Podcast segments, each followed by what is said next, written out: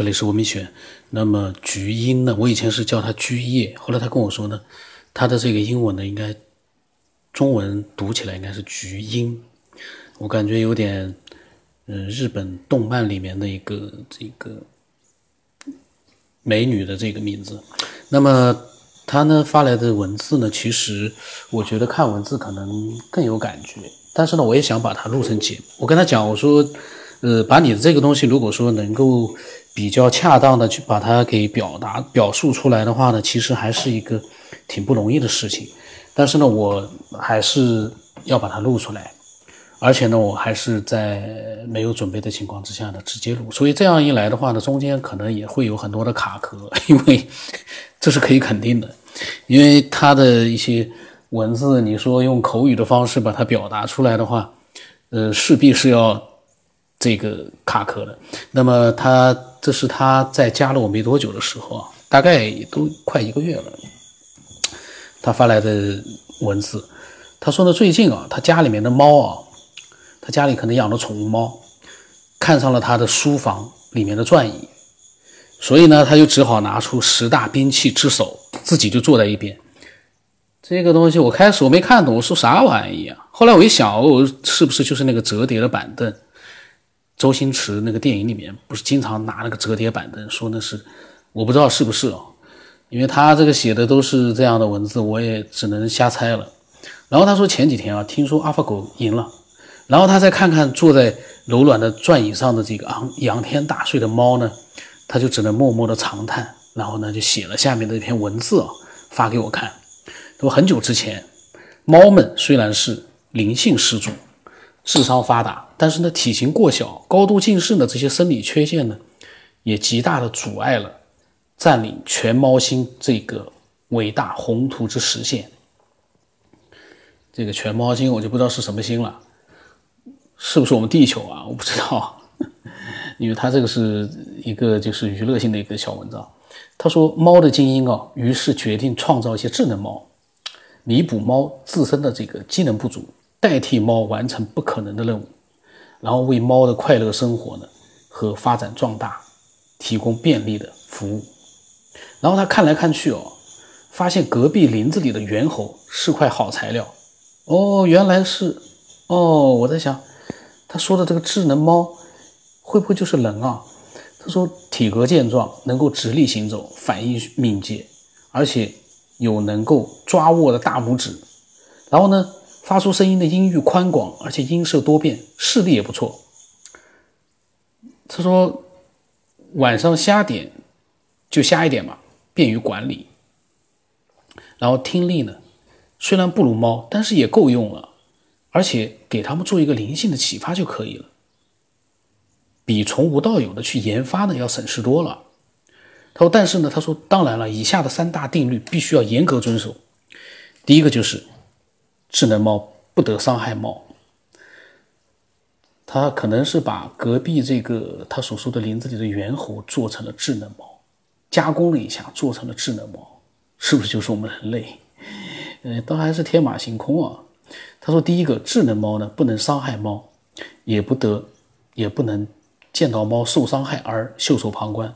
第二个呢，智能猫应该服从猫的一切命令，但是不得违反第一定律。就说这一切的命令啊，里面比如说猫受伤害猫，或者说看见猫伤害袖手旁观的，都不可以违反。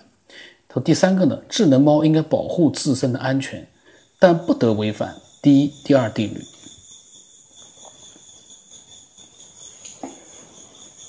哦，就说你在保护自身的安全之前，你不能伤害猫。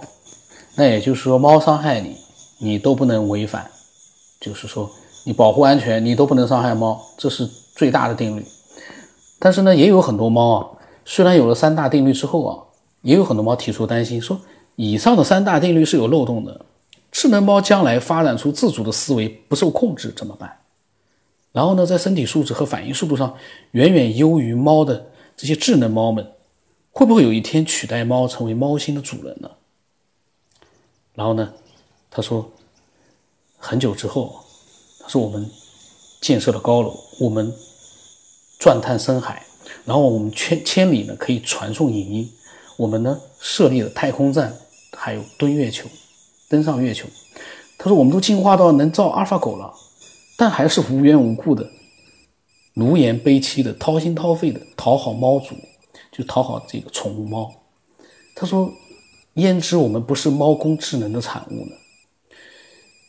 哎呀，他当然这是他从他自己的角度，他可能是这个猫创造出来的智能猫，因为有很多这个不喜欢宠物猫的，呃，还有一些比较特殊的人群，他们对猫还是呃一直属于这个伤害猫的这样的一个状态。我上次电视里面看到有个人是专门杀猫的，流浪猫，是苏州的，他家里面呢，他就在家里面，呃。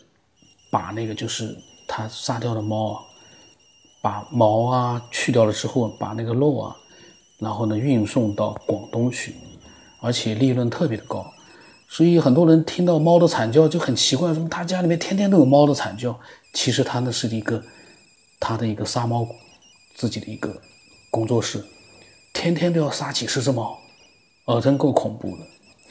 这可能就是智能猫生产出来的一个变态的一个，呃，这就是猫生产出来的一个变态的智能猫吧。它反过来不断的去杀害这些小动物。它这篇文章呢是一个娱乐性的一个小文章，但是我觉得很有意思。虽然短一点，但是呢，呃，读一读蛮有意思。就是像这个原文的话呢，我到时候有空的话我放在那个公众号里面，可以给大家呃看一看、玩一玩。呃，真的写的蛮有意思的。他因为他们家里一只猫占据了他的这个转移，所以说呢，他想到了一个脑洞：猫有可能是猫工智能的产物啊，很有可能把这个猫换成另外一种我们目前还不知道的这样的一种生命啊，我们可能就是这样的一个生命的一个智能产物。但是我们这个智能产物确实也太智能了，我们开始独立了，我们。只不过我们还没有发现那个创造出我们的那个那个生命而已。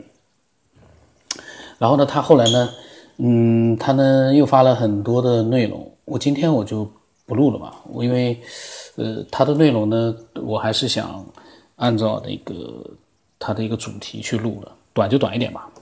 反正老晋的是长的，他呢是短的，但是短的有的时候呢也是短小精悍，也挺好的。欢迎呃所有的呃。想分享的听众们，都能把他们的经历啊，还有他们的一些感悟啊、见解都分享过来。我的微信号码是 b r o s 八不当成八。呃，上次有个人发了私私信了，他说你的微信号我听了几十期了，我也没听清楚。但这个听了几十期听不清，你能怪我吗？因为毕竟还是有人加到我的。另外一个，你就不能看看那个介绍嘛？介绍里面其实有微信号码的，我为什么一直不不去，呃，就是经常去提？因为我不想你没有听节目就去看那个东西，然后去加我，我不太想提。这个就靠缘分了，加不到我那就是缘分没到啊。你加到我的话，就说明你缘分到了。但是你如果没有什么可以分享的，你暂时也不要加我。加了我之后呢，呃，可以把你的有意思的东西啊分享给更多人去听。